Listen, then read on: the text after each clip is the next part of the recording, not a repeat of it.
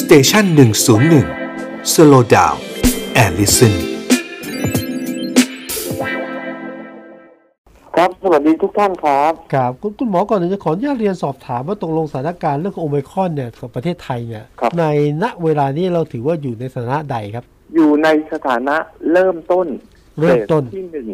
ของการระบาดไวรัสโอมิครอนฮะ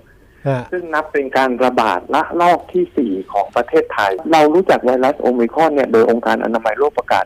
26 พฤศจิกา วันนี้27 ธันวาเดือนเดียวเองนะครับค่ะครับ ผู้ติดเชื้อ 106 ประเทศทั่วโลก เร็วแล้วก็แรงกว่า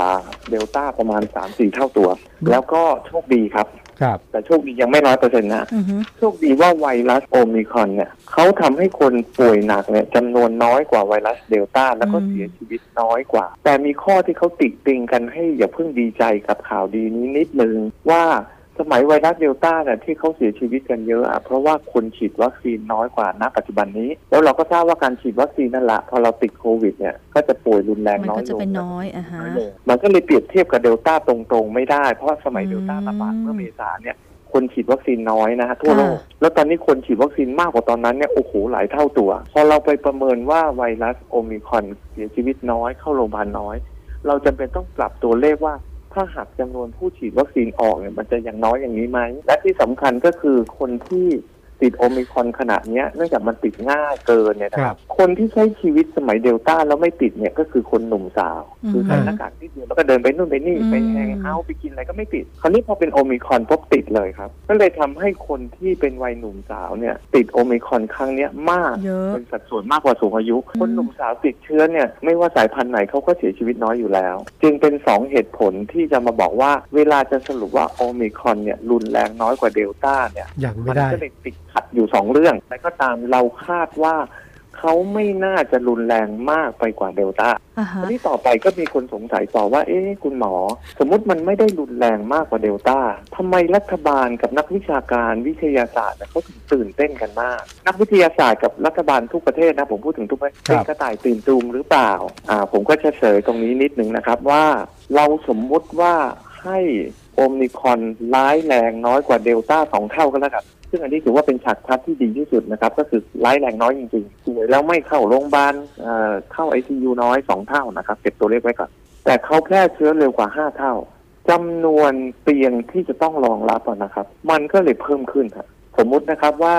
เดลต้าติดเชื้อร้อยคน นอนโรงพยาบาลยี่สิบคน แล้วก็ไปอยู่โรงพยาบาลสนามกับแยกกักตัวสักแปดสิบนะครับ อยู่โรงพยาบาลหลักยี่สิบนะครับ ก็คือสมมุติว่า นอนยี่สิบเปอร์เซ็นพอโอมิครอนเนี่ยติดเชื้อร้อยคนนอนแค่สิบคน ก็คือเบากว่าสองเท่าถูกไหมครับอือฮึแต่เขาไม่ได้ติดเชื้อร้อยคนนะครับเขาติดห้าร้อยคนครับพอเขาติดห้าร้อยคนเนี่ยสิบเปอร์เซ็นที่ว่าน้อยเนี่ยมันกลายเป็นต้องนอนโรงพยาบาลห้าสิบคน ส่วนเดลต้าน่ะ ที่ว่านอนโรงพยาบาลยี่สิบเปอร์เซ็นเนี่ยยี่สิบคน แต่บังเอิญเขามีติดเชื้อแค่ร้อย จำนวนเตียงที่ใช้จากเดลต้าก็เลยใช้ยี่สิบเตียง แต่จำนวนเตียงที่รองรับโอมิครอนซึ่งรุนแรงน้อยกว่าต้องใช้ถึงห้าสิบเตียง อันนี้แหละครับคือตัวเลขที่บอกว่าแม้รุนแรงน้อย แต่จำนวนผู้ติดเชื้อเยอะเหลือเกินเนี่ยสุดท้ายโรงพยาบาลก็จะหก็นักต้องรับภาระเอ๊ะแต่ว่าถ้าสมมุติว่า home isolation ได้ไหมคะ อันนี้ทำได้แต่มีข้อระวังนิดหนึ่ง แต่ก็ควรจะต้องทำอย่างนั้น เพราะว่าถ้าเราอาการรุนแรงน้อยเราก็ไม่ควรจะไปนอนโรงพยาบาลให้มันอืมแต่มีประเด็นครับ ตอนที่เป็นเดลต้าหรืออัลฟาเนี่ยการแพร่ระบาดมันไม่ง่ายนะ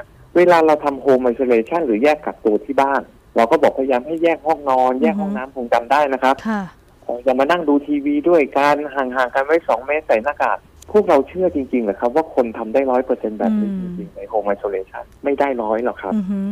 แต่ทำไม Home Isolation ต้นที่ผ่านมาถึงรับมือได้ ก็ไวรัสเดลต้ามันแพร่ไม่ได้เร็วมากอืนะมครับไม่ได้ไม่ได้ง่ายนะง่ายครับ แต่ถ้าเป็นโอมิครอนแล้วเราทำ Home Isolation ด้วยมาตรฐานเดิมนะครับหมายถึงประชาชนนะผมว่าจะติดกันอยู่ในนั้นนะครับ อาจจะจำเป็นที่ต้องทำ Community Isolation มากกว่าอ๋อ Home Isolation ต้องเอาคนเหล่านี้ออกจากบ้านครับเพราะพี่น้องญาติพี่น้องพ่อแม่ลูกเนี่ยทำไม่สำเร็จนะครับอืมเพราะเวลาติดแรงติดเร็ว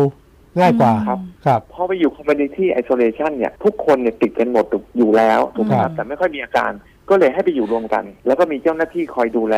อะอันเนี้ยจะทำให้การแพร่ระบาดสู่ญาติพี่น้องในบ้านเดียวกันเนี่ยไม่มี ในโอมิครอนที่จะระบาดครั้งนี้ โรงพยาบาลหลักเนี่ยคงไม่ใช่ประเด็นสำคัญ เพราะคนไม่ค่อยป่วยหนักไปเราอะไรจะต้องไประดมสรรพกำลังมาสองที่ครับ ก็คืออฮึโรงพยาบาลสนามที่จะรับผู้ป่วยอาการปานกลาง แล้วก็ไปที่ Community Isolation CI หรือ Home Isolation แยกกักตัวที่บ้านที่ว่า HI อันเนี้ยจะรับผู้ที่ติดเชื้อแล้วไม่มีอาการคือตรวจเจอว่าบวก แต่ไม่มีอาการหรือมีอาการเล็กน้อยสองอันนี้จะเป็นเครื่องมือสำคัญของประเทศไทยในการรับมือโอเมก้อนส่วนโรงพยาบาลหลักเอาไว้เก็บตกคนที่ป่วยหนักขึ้นมาผู้ที่ไม่ได้ฉีดวัคซีน ซึ่งเราก็จะแก้ได้ด้วยการระดมฉีดวัคซีน ประเด็นที่ยุ่งต่อไปก็คือทุกประเทศทั่วโลกเหมือนกัน จะมีคนประมาณ 10%ที่ดื้อไม่ยอมฉีดวัคซีนไม่ว่าเป็นตายยังไงก็ตาม กลุ่มนี้แหละครับจะเป็นกลุ่ม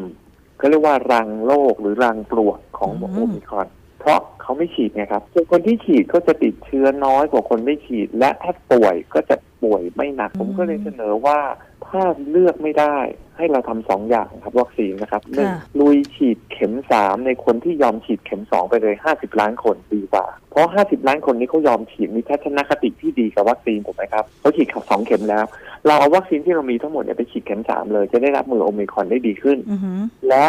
ระดมฉีดวัคซีนในคนที่อายุมากกว่า 60 ปี แล้วก็มีโรคประจำตัว 7 กลุ่มโรค ซึ่งทุกวันนี้ผมตามตัวเลขมาตลอดทั้งปีเนี่ย คนที่เสียชีวิตทุกวันเนี่ยรวมกันแล้ว 95%อยู่ในกลุ่มเนี้ยครับอือหือคนที่อายุน้อยกว่า 60 และไม่มีโรคประจำตัว เสียชีวิตไม่ถึง5%ของยอดผู้เสียชีวิตทั้งหมดอืทุกอวันหือเพราะฉะนั้นถ้าเราฉีดวัคซีนให้ผู้สูงอายุกับโรคประจำตัวได้ เราจะลดอัตราการเสียชีวิตลงได้ 90%ครับก็จะค่ะทำให้การเสียชีวิตเหลือหลักหน่วยเลยนะครับอือฮึแม้จะมีคนติดเชื้อวันละเป็นพันก็ตาม คือเราจะต้องมียุทธศาสตร์ในการบริหารจัดการว่า คนที่ดื้อต้องปล่อยเขาไปก่อนยังไงจับมาฉีดก็ไม่ได้เป็นเสรีภาพของเขาค่ะครับคนที่ไม่ดื้อ50ล้านคนระดมฉีดวันละ5แสนห้าเนี่ยนะครับ ซึ่งเราทำได้วันละ5แสนเนี่ยสามเดือนเนี่ยเราจะฉีดครบ50ล้านคนนี้นะก็ได้3เข็มละอืม50ล้านคนค่ะแล้วไล่ฉีดคนอายุ60กับคนที่มีโรคประจำตัว ซึ่งเหลืออีก10กว่าเปอร์เซ็นต์เราทำได้ดีมากเราฉีดกลุ่มนี้ไป80กว่าเปอร์เซ็นต์แล้วนะครับ ฉีดให้ค่ะได้ร้อยเลย ส่วนกลุ่มที่ไม่อยากฉีดวัคซีนจริง ๆ ก็พยายามไปทำความเข้าใจ ถ้าสามารถขยับขยายมาฉีดได้อีกนิดหน่อย ก็จะพอไปได้ครับนั้นโอมิครอนเขาก็จะเบียดเดลต้าในเวลาอีกไม่เกินที่ผมประมาณการไว้กรุงเทพเนี่ยก็สิ้นปีเนี้ก็เขาก็เบียดเกิน 50 แล้วอืมส่วนทั้งประเทศเนี่ย ตอนนี้เรามี 18เปอร์เซ็นที่เป็นโอมิครอน ก็คงใช้เวลาสัก 30 วัน สิ้นเดือนมกราเขาก็คงเบียดเดลต้าสำเร็จ แต่ไม่เป็นไรหรอกครับ จะเป็นโอมิครอนหรือเดลต้าเป็นหลักมันก็คือโคเราไปวิดดูที่ว่าเขาแพร่เขาแพร่เร็วไหมอือหือก็สรุปว่าเร็วค่ะ แล้วเขาจะรุนแรงไหมเราก็สรุปว่ารุนแรงไม่มากนักอืมแล้วเราจะทำยังไงบ้าง เราก็ฉีดวัคซีนเข็มสามอย่างที่เล่าเมื่อกี้ค่ะเก็บตกผู้สูงอายุกับเจ็ดประจำอ่าเจ็ดโรคประจำตัวนะครับรับส่วนคนที่ยังไม่อยากฉีดวัคซีนเข้ามาเท่าที่ทำได้ แล้วก็เคลียร์เรื่องโรงพยาบาลสนามกับ community isolation home isolation รองรับไว้ผมคำนวณตัวเลขไว้ว่าไทยรับไหวเป็นเดือนนะครับ ก็คือเรามี ยอดสูงสุดเนี่ยเมื่อเดือนสิงหาเนี่ยโรงพยาบาลหลักเรารับเข้าไปเกือบห้าหมื่นเตียง ตอนนี้เรามีคนอยู่แค่หมื่นกว่าเตียงอือหือครับตรงนี้เตียงหลักเราว่างอยู่สามหมื่นกว่านะ เราไม่ได้อยากให้เต็มนะครับอืเรามเล่าอืมแต่หมายถึงคาดการณ์ค่ะ เออโรงพยาบาลสนามเราเคยรับสูงสุดเกือบแปดหมื่นอืมตอนนี้เราก็อยู่ที่หมื่นเศษแล้วก็แยกกักที่บ้านโฮมไอโซเลชันเราเคยได้เจ็ดหมื่นห้าตอนนี้อยู่ไม่ถึงหมื่น เพราะฉะนั้นระบบของเราจะรับได้ประมาณสองแสนคนพร้อมๆกัน มีคนใช้